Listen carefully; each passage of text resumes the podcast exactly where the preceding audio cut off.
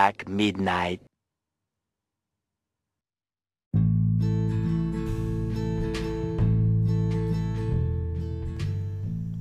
こんばんは。この番組は普段なかなか体験できない変人の頭の中を旅できる番組をテーマに、私ロビンの頭の中の空論上だらだらまったり非営利的に夜中のデモのように旅するだけのポッドキャストです。基本フリートーク台本なし、ツイッター始めました。概要欄にリンク貼っとくので、ぜひぜひ、あの多分、リンクじゃなくても、あの、連携してるタ、あの、ボタンをタップしたら、飛べますんで、ぜひね、ツイッターの方、よろしくお願いします。ツイッターの方だと結構拡散力もあるのかなと、割とリアルタイム性があるのかなと思いますんで、えーミスターのサンクスよろしく、ツイッターも、えーこちらの空論上プロジェクトのツイッターも、フォローの方よろしくお願いいたします。あのーとりあえず、14時からのミーティングの資料を用意してた、あの、用意したんで、えっ、と、次の作業に進みますね。あ、オッケーオッケー。え、14時からのミーティングの資料って用意した？あ、はい。えー、人の話を聞かない人、嫌いです。どうも、えーロビンです。ということで、えっ、と、突発的な収録になっちゃったんですけど、もう本当にね、毎週毎週ね、本当に皆さんに告知することが山盛り、盛りだくさんありすぎてですね、もうそろそろあの、ちゃんこ鍋なんですけど、はい。わかりますよね？ちゃんこ鍋。なんですけど、えっ、と、先週はミスターノーサンクスの告知をさせていただいたんですが、先ほど冒頭でも言ったように、えー、空論上プロジェクト、ついにツイッターの方を開設しました。遅いですね、ちょっと。あの、文化大革命のツイッターとかもなかったような気がします。ちょっと記憶が定かじゃないけど。今回の空論上プロジェクトの方は、えっ、と、一応、ツイッターの方を開設しまして、よりリアルタイムで、えー、ポッドキャストの内容だったりとか、最近私ロビンが触れているものだったりとか、できる限りシェアしていきたいと思います。で、えっ、と、本当にこの6月をですね、もうそろそろ終わるんですけども、皆さん結構びっくりしないですか？もう結構6月終わっちゃうっていう事実、初夏に入ってきたなっていう、まあ気温とか湿度とかからもわかるんですけど、もう終わるんですね、6月が。これは結構ね、大きいことだと思いますよ。だってなんか気づいたら、自粛しだして気づいたらもうなんか5月6月3456ってこうボーンってきちゃったっていうね結構なんかなかなかレアな半年、まあ、弱半年ぐらいだったのかなって思います個人的にただねあの今日も結構いろんなことをしてましたイラスト描いたりとかねノートを書いたりとかノートっていうのはあの前言ったノートねノートを書いたりとかですね、あのーいろいろしてました。新しい、えー試みも、え挑戦してました。で、今日シェアしたいのは、え2つあります。6月というこの、えー、皆月が私にとってすごく影響の大きい1ヶ月だったっていうことが1点。もう一つは、えー、Notion というですね、新しい、まあその6月の話に追随する話ではあるんですが、Notion っていうサービスをね、ちょっとやってみ始めましたってことでシェアします。なんか最近シェアばっかりしててあ、あんま面白くなさそうな感じはするね、このポッドキャスト。なんか本来のあのふざけた、おちゃらけた、ね、あの、ドンペリニョンのような勢いがなくなっているような気がするんで、ちょっとおちゃらけも入れつつですね。ただまあ、あの視聴者の皆さんからは結構真面目な感じの喋り口も、の方がいいのかもよみたいな話で言われたんでまああのそういう風に喋っていこうかなとも思うんですが皆さん覚えてますか？あの第2回、え私のマニフェストっていう回で私がした内容えーまさにポッドキャスト内の、えー異端児といいますか、えー無法地帯といいますか、えお年寄りを四国に送還してですねあの自治区自治権を持たせるだとか、え過激なことをばっか言ってましたあの頃の私はどこに行ったのかと。まあね、あれは5月の初旬だったかなって思うんですけど、まあ5月は結構目まぐるしくてですね、末からですね、5月末から6月の初旬にかけてですね、ものすごくあの僕にとって目まぐるしい、え、日々だったかなと思います。えー、なんかですね、こう部屋で一人でですね、静かにマイクに向かってこうやって喋ってるとですね、結構あの、ものすごいこう、やばいウイルスが感染した世界で、あの、研究所の最後の一人の生き残りみたいな感じでですね、研究所の扉にバリケードみたいなの作って、えー、これが最後の記録だみたいな感じでボイスレコーダーに、えメモを残す研究員の気持ちで今日はちょっと喋っていこうかなと思います。で、本題に戻りますと、5月末ですね、えー、このポッドキャストで話したかちょっと定かではないんですが、えー、結構ね、僕自身いろいろ、あのー、かなり自粛生活前半激太りしまして、昼も夜もですね、基本的には UberEats、昼はスタ、えー、スタ丼、夜もスタ丼とかマックとかね、そういう生活がずっと続いてて、運動もしてなかったのですごい激太りしたんですよ。そう、多分結構コロナで激太りする人っていると思うんですけど、僕とかもかなり太ってですね、顔がもうパンパンになって、あのアンパンマンみたいになったんですね。あのアンパンマンみたいになると、現実世界でジャム、でもアンパンマン、ちょっと考えてみると、アンパンマンみたいな大きさになっても、バタコさんが顔変えてくれたとしても、それはもうなんか、大きさ変わんないですよねっていう話ですよね。えー、ということで、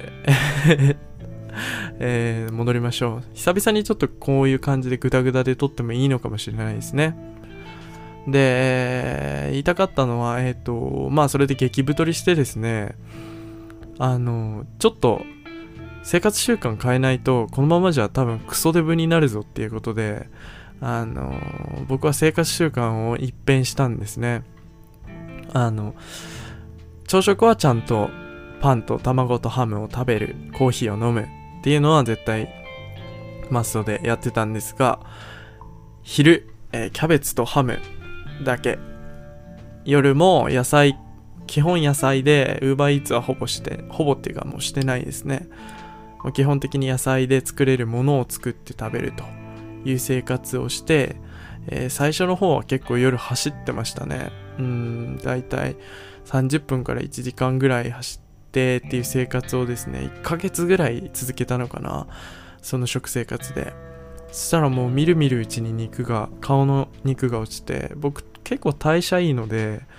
顔の肉って割とつきやすいし落ちやすいんですけど、なんとかね、元の水準よりもちょっと痩せるぐらいの、えー、顔の大きさに戻りまして、まあ、アンパンマンで言うと、バイキンマンにこう、水鉄砲をかけられた時のアンパンマンぐらいの少々具合になったんですけど、それで、まあまあ、その生活習慣を変えた中で、走るっていう項目があったと思うんですけど、その走るっていうのをね、結構散歩に変えたんですね。ちょっと、うん、1ヶ月ぐらい前かな。で、散歩に変えて、僕の家の近くの多摩川に、あの、多分これ真実の愛の話の回かな、で言ったかもしれないんですけど、多摩川に散歩行くようになったんですよ。うん。で、まあそこで、そのあの、瞑想やらなんやらして、えー、その同じ時期ぐらいにね、ミッドナイト、ザ・ミッドナイト・ゴスペルっていうアニメに出会い、えー、結構、こう、ぶん殴られたような、デンプシーロール食らったような感覚になったんですね。僕の結構価値観とか意識的な面が。まあ、詳しくはその真実の愛の話を聞いてほしいんですけど、真実の愛の回ね。そう。で、そういう中で、案外その、僕自身の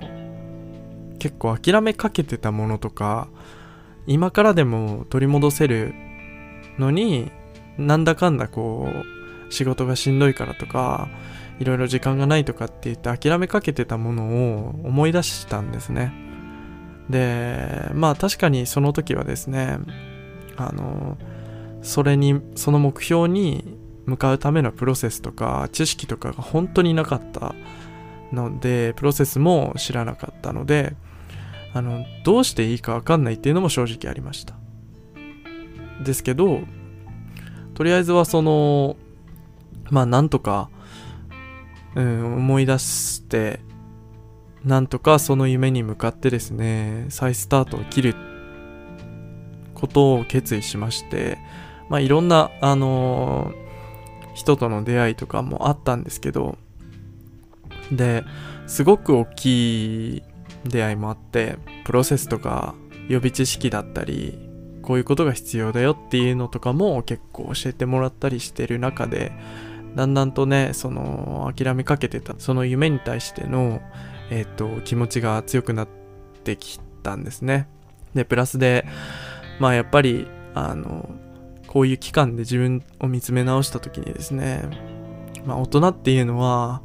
なかなか諦めることが多いじゃないですか。で、選択するっていう勇気がない生き物なわけですよ。だまあなぜならですね、まあ、ノートにも書いたんですが、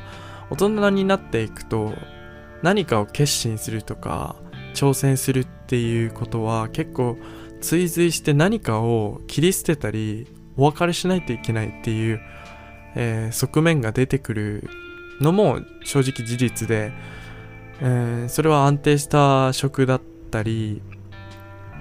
とかまあ家族だったりっていろいろ人によってそこは違うと思うんですけど結構その夢を叶えるためにこう反対側シーソーの反対側にあるウェイトが割と大きい気がするんですね。大人になるにつれて。うん。それでまあなかなか諦めていく人も多いんでしょうけども僕はこの期間中に意識が変われたことですごくいろんなことにポジティブになってで引き寄せの法則って皆さん知ってますかね？なんかこう自分が思ったものとか思い描いたものをポジティブなことを思い描くとそれを引き寄せるという法則があって僕結構本当に信じてなかったんですよ。本当になんか、うん、そういううさんくさい話って何て言うかな、うん、渋谷新宿とか渋谷の朝の酔っ払いとかネズミの数ぐらいこの世に転がってるなって思うしそういうさんくさい話を信じると自分がすごく傷つくからそういうのはやめようっていう風に自分の中でブレーキをかけてるところも皆さんも結構あると思うんですがそういう部分はねあったんですよ。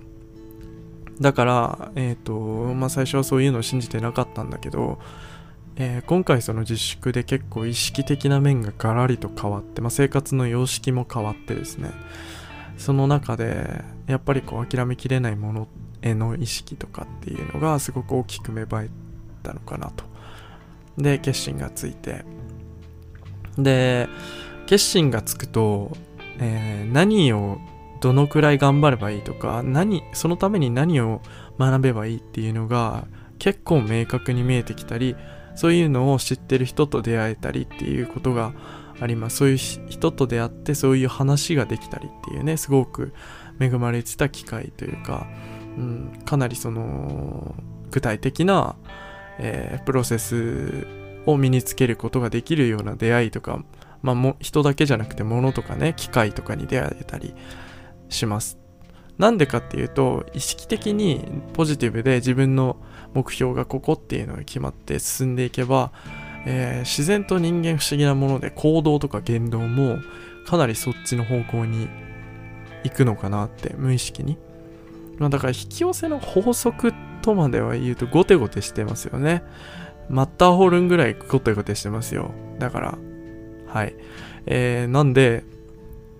そういうことで、あの、意識が変わると結構その自分の行動に顕著に現れる部分もあるし、現れない人もいると思う。正直ね。うん。で、僕の場合は結構現れて、そのおかげで結構いろいろなことに気づけたり、えー、学べたりしてですね、今順調にその準備をしていると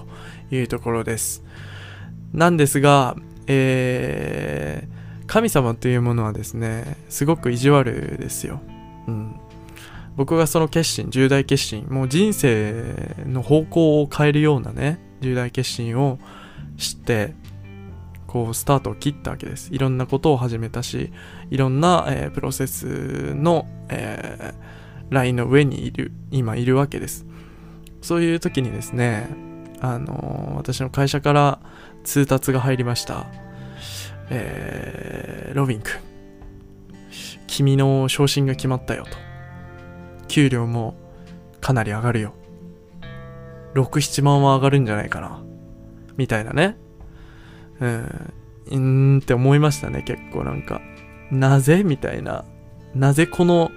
今、そんなことを言うのかっていう。まあ、その給料が上がったところでですね、僕がその、今いる会社に残るかどうかっていうのは、正直全然、うん、パーセンテージとしてはかなり低いのかなと。もうそういうところではないので、ブラックとかそういうことじゃないんですけど、うん、基本的にもう、自分の中で決心しちゃったことというか今やりたいことに対してすごくモチベーションが高い状態バイタリティがすごくあって今もう自分の夢に向かって動く準備が整えは整った状態心的にね。っていう状態の中でそういうことを言われたとしても、えー、僕は残る気はあんまりあんまりというかもうほぼないんですが、うん、それでまあ6月の末ですね、末っていうかまあ最近ですけど、ボーナスが入りまして、で、まあ僕はまあとりあえず前回の年末のボーナスと同等ぐらいの価格が入ってると思ったら、まさか1.7倍ぐらいのね、給料、ボーナスが入ってましてですね、それはおそらく昇進の影響なんだろうっていうことがね、予測されるんですが、えー、なかなかこう、神様って意地悪だなって思いました。なんか、決心っていうのは揺るがないものだし、僕は結構決めたら、えっ、ー、と、その方向に向かって進もうとする力が結構持続的に、持続力があって強い、力が強いので、まあ僕はそんなお金でコロッと、じゃあやめましょうみたいなことになることはないんですが、なんかそのお金もお金で大事だし、この新社会、社会人3年目、えー、で、今年の10月でもう僕は4年目に入るわけですけども、結構節目っちゃ節目の年、うん、3年目で辞めちゃう人って結構多いのでね。うん。で、そういう面もあって結構その、なんだろうな、社会人1年目で想像してた3年目よりも結構全然全然違う感じではあるかなって最近思ってるんですね。まあ、ただですね、えー、一度決心したことですんで、まあ、自分の中でここまでいるっていう期限は自分で決めてるんですが、え、邁進していこうかなっていう、えー、決意表明でした。ここに載せることで結構、あの、モチベーションを保つことにもなるのかなって自分的にもそう思ってて、うんまあ、このポッドキャスト誰が聞いてるのかわかんないんで、あんまそういうことを言うもんじゃないよって言うかもしれないけど、まあそれはね、うん、まあバレたとしても、まあそれはそれでいいのかなって思います。それはまあ結構表現の自由だから、それでなんかいろいろ言われたら一党独裁だって言って、えー、デモとかさせてもらいますけども、そういうことでね、まあちょっといろいろ神様の意地悪も受け受けたんですが僕はプロセスのオンザウェイなんでなかなかあのー、ロビンは手強いぞということでえー、今日ですね2個話すって言いました1個目はその話です僕の決心が揺るがないぞっていうなんかね話なんですけどももう一つですねそのプロセスを踏む段階の中で、一つね、大きなアプリと出会っちゃいました。僕。アプリっていうかまあクラウドサービスみたいなものなんですけど、まあ僕もあんまりその、なんていうのかな、まだ始めたばっかなんで、全然もうプロフェッショナルですとかじゃないんですけど、割と僕ね、物覚えが早いというか、なそういうの好きなものに対して物覚えがすごく早い方なんですけども、えー、皆さん Notion というアプリをご存知でしょうか？ Notion。えこれね、あの、オールインワンのメモとかタスクとか、あとは、データベースを作れるアプリなんですけども、アプリ、サービスなんですけども、これがね、デザイン的にも、機能的にも、もうなんか、秀逸？ハッシュタグ秀逸？ハッシュタグ秀逸と友達になりたいって感じなんですよ。本当に。うん、もう本当にね、僕まあ、タスク管理アプリ何個か使ったことあるけど、ちょっとその Notion 軽く触ってみた感じ、もう全然違う。うん。結構まあ、 Notion についてのすごく詳細な説明っていうのはすごく深いものになるので、えー、そういうもう使い慣れたというかプロの人の動画とかを見てもらうのが一番いいんですけど一応ノーションの URL も貼っときますなんですが Notion っていうのは何ができるかっていうとまあタスク管理もできるんですが、えー、普通のメモとしても使えるしえっ、ー、とデータベースとして使えるんですね。だから自分がこう取りまとめたものをソートしたりですね、えー、フィルターにかけたりっていうこともできるしシェアできるんですよ。これがすごくてまあこれ結構できるアプリもあるんだろうけどシェアしてエディットしたり、えー、コメントを打ち込んだりね結構そういう汎用性が効くようなプラットフォームでできてて結構ね、あの、できることが多すぎて、ちょっと軽く触ってみた感じでもちょっとなかなか、あの、把握しきれないぐらいの機能があったり、その、もう、ノートって基本的に、ページって言うんですね。一つの、その、カテゴリーというか自分が作ったページのことをページって言うんですけど、本当にそんな感じで、あのページの中にこうページを組み込んだりとか、ページの中に違うフォーマットの、えー、タスク、まあ、例えば、上はタスクのリストとかね、で、その下にカレンダー貼ったりとかってすごいかなり自由度が高くて、しかもデザイン性に富んでる、ものすごくシンプルなデザインで、まあ、言ったら今風っちゃ今風なんですが、っていうところですね。で、たくさんいろんなことができる。で、結構その、まあ、使ってる層とか、まあ、ノートのね、 Notion の記事とか見る、見たりする、したり、YouTube とかの Notion の使い方っていうのを見ると、やっぱりこう使ってる層っていうのが結構限られてるというか、デザイナーだったり、IT 職の若手だったりっていう人が結構多いのかなって思うんです。で、やっぱりかなりね、UI に富んだサービスなので、うん、なかなかその使う側を選ぶのかなとも思うんですけども一つねまあこれ結構その抵抗がある方が多いんじゃないかと思うのが日本語対応されてないんですね今のところ。なので英語に抵抗があるとかなりそのその時点で最初の時点でもうちょっとつまずいちゃうのかなって思います。だからねその何て言うんだろう。多分プログラムの段階であのボタンとかねのまあ僕は IT 知らないからわかんないけど日本語にできるそのプログラムはあると思うのでね僕でも英語できるからね日本語に変えてもっといろんなたくさんの人が使ってくれたらいいのにって思いますね無償なんか使ってみた感じ Notion なら無償で僕あの翻訳してもいいなって思うぐらいえー、今までに出会ったことのない神アプリでしたね。で、これからも使っていくんだと思います。一応今無料でやってて、他のアプリと違うのが、この Notion っていうアプリは期間限定とかがないんですね。あの、お試し期間みたいなね。基本無料でできるものなんですけど、その中でその機能の制限があったり、えー、メモリの制限があったりっていうところで、まあ、ゆっくりね、時間をかけて、ノートに慣れて、で、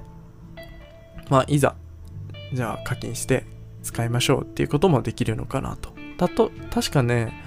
月400、無料のプラン、月400円のプラン、月1000円ぐらいのプラン、月2000円のプランとかそういう感じで分かれてた気がしますね。うん。でもこれ結構使いこなせるようになったらものすっごい、えー、自分の生活にとっていい生活とか仕事とか趣味とかにとっていいと思いますもう今ね世の中は本当に超マルチタスクの時代になってきてて、えー、いくらマルチタスクがね頭の中でそういうのができる得意な人であってもなかなかその情報量とか情報量に追随する選択量が多すぎてあランドリーじゃないですよ。選択は選択です。チョイスです、えー、が多すぎてですねなかなかそのタスク管理できた気になってる部分も僕自身もあると思います。だから改めてその自分の頭の中にある情報とか身の回りにある情報を選択っていうのをいろんなこうフォーマットでまとめれる Notion っていうサービスにこう当てがってみてですね。もう一度頭の中を整理してでそこからまた新しいものを作り出していくとか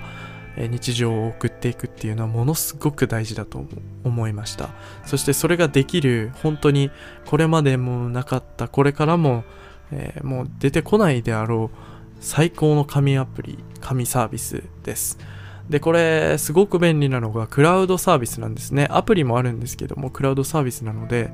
基本的に Mac でも、えー、Windows でも iPad、iPhone、Android でも使えます。だから ID とパスワードさえ覚えてたら、どこでも使えます。だから言ったら図書館のパソコンとかでも使えます。おすすめしませんけど。ですね。で、まあ、ノートをシェアすることもできるし、あのー、あれですよ。そのメンバーにシェアすることも、チームでシェアすることもできるし、ウェブ上にこうもう出しちゃうっていうこともできます。できるみたいです。まあ、それ結構有料会員だけなのかなってと思いますけど、ちょっと軽く見た感じ。でもね、きっとね、みんなのその頭の中を整理して、より良い選択とか、より良い情報のチョイスとかね、自分と向き合うすごくいい、いいアプリケーション、いいサービスなので、だと思いますので、ぜひぜひ使ってみてください。なんで、まあ、より詳しい情報、使い方とかですね、は YouTube とかに出されてる方がたくさんいますので、それを見てもらったりして、皆さんもね、あの何て言うんだろう、英語とちょっと使い方がシンプルすぎて、秀逸すぎてちょっと難しいっていうところもあるんだけど、一回こう、ここはこうっていう機能をね、教えてもらえれば誰でもできるのかなっていう印象を受けたので、ぜひぜひ皆さんも使ってみて、で、僕も今後ね、使っていく中で慣れてきたら、ポッドキャストとかで、えー、なんかこういう機能僕困ったけど、こうやったらできたよみたいなシェアもできればなと思います。もう本当になんか、全然ふざけてないね、今日。なんか、いつからこんな事前サービスみたいなさ、あのー、ね、ことをやりだしたの、社会貢献みたいな、あの、履歴書に書いたようなね、ことをしだしたのかなって思うんだけど、まあまあそういう感じで、まあ、 Notion ね、すごくおすすめなので、ぜひ、あの、狐に、なんだっけ、狐に、えー、ぶん殴られたジャムおば、ジャムおばさん？ジャムおじさんの、えー、弟子のバタコさんに投げられた、えー、顔が回転してアンパンマンになるように皆さんも、えー、ぜひぜひ使ってみて、えー、もしねそうここでねツイッターをフルに活用しましょう。もしねノートあの Notion 使ってみてここがわかんないみたいなのがあれば僕がわかる範囲で割と物の覚えがいいはずなのでもし僕で答えれれば Twitter とかの DM とかねで送ってもらえればこのポッドキャストの形で返すか、まあ、DM で返してもいいし最近は時間がたくさんあるのでね。うんいいしあのー、まあどんな形でも調べてでもねあの皆さんの役に立てればと思うんで Notion の使い方でわけわかんないみたいなのがあれば、初歩的なものであれば僕で答えますんで、ぜひぜひ DM 送ってください。えー、誹謗中傷は受け付けてません。あの、怖いんですよね、誹謗中傷とか。ねえ、ミスターのサンクスでも言ったけど、まあねえ、本当にもう、そんなことするなら多摩川に散歩に行って真実の愛について考えてほしいですけどね。そしたら僕後ろからこう蹴り落としますんでね。だから、本当にね、最近はわんこそばが食べたいし、ガソリンスタンドに行きたいし、もう、やりたいことが目白押しで、まあこの前もシェアしたように買ったものとかね、えー、この前買いますって言ったもの結構買いました。で、あれに加えて結構文句のレコードも1枚買いました。すいません。すいません。貸してもらいました。ちょっとレコードのプレイヤーもね、ほんと用意しないと、本当に、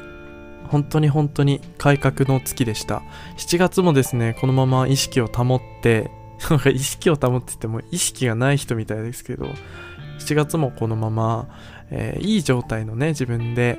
えー、来年に向けて僕は準備を進めていきます。明日はね、すごく大事な、えー、ターニングポイントになるのかなって思う一日なので、とりあえず明日はすごく楽しみにしてます。いろいろありまして、これについてもまた後日、ポッドキャストで話せればなと思います。では今日はね、結構事前サービス、事前活動的な、えー、かなり、えー、僕の心の中の善良なロビンが出てきてしまったんですけども、えー、今後もですね、このポッドキャストをぜひぜひ、え聞いてやってください。そして Notion ぜひ使ってみてください。また、え私の Twitter にご意見とかね、話してほしいこととかあれば、ぜひぜひどしどし書いちゃってください。えということで皆さん、人の話はちゃんと聞く大人になりましょう。ということで、ロビンでした。おやすみ。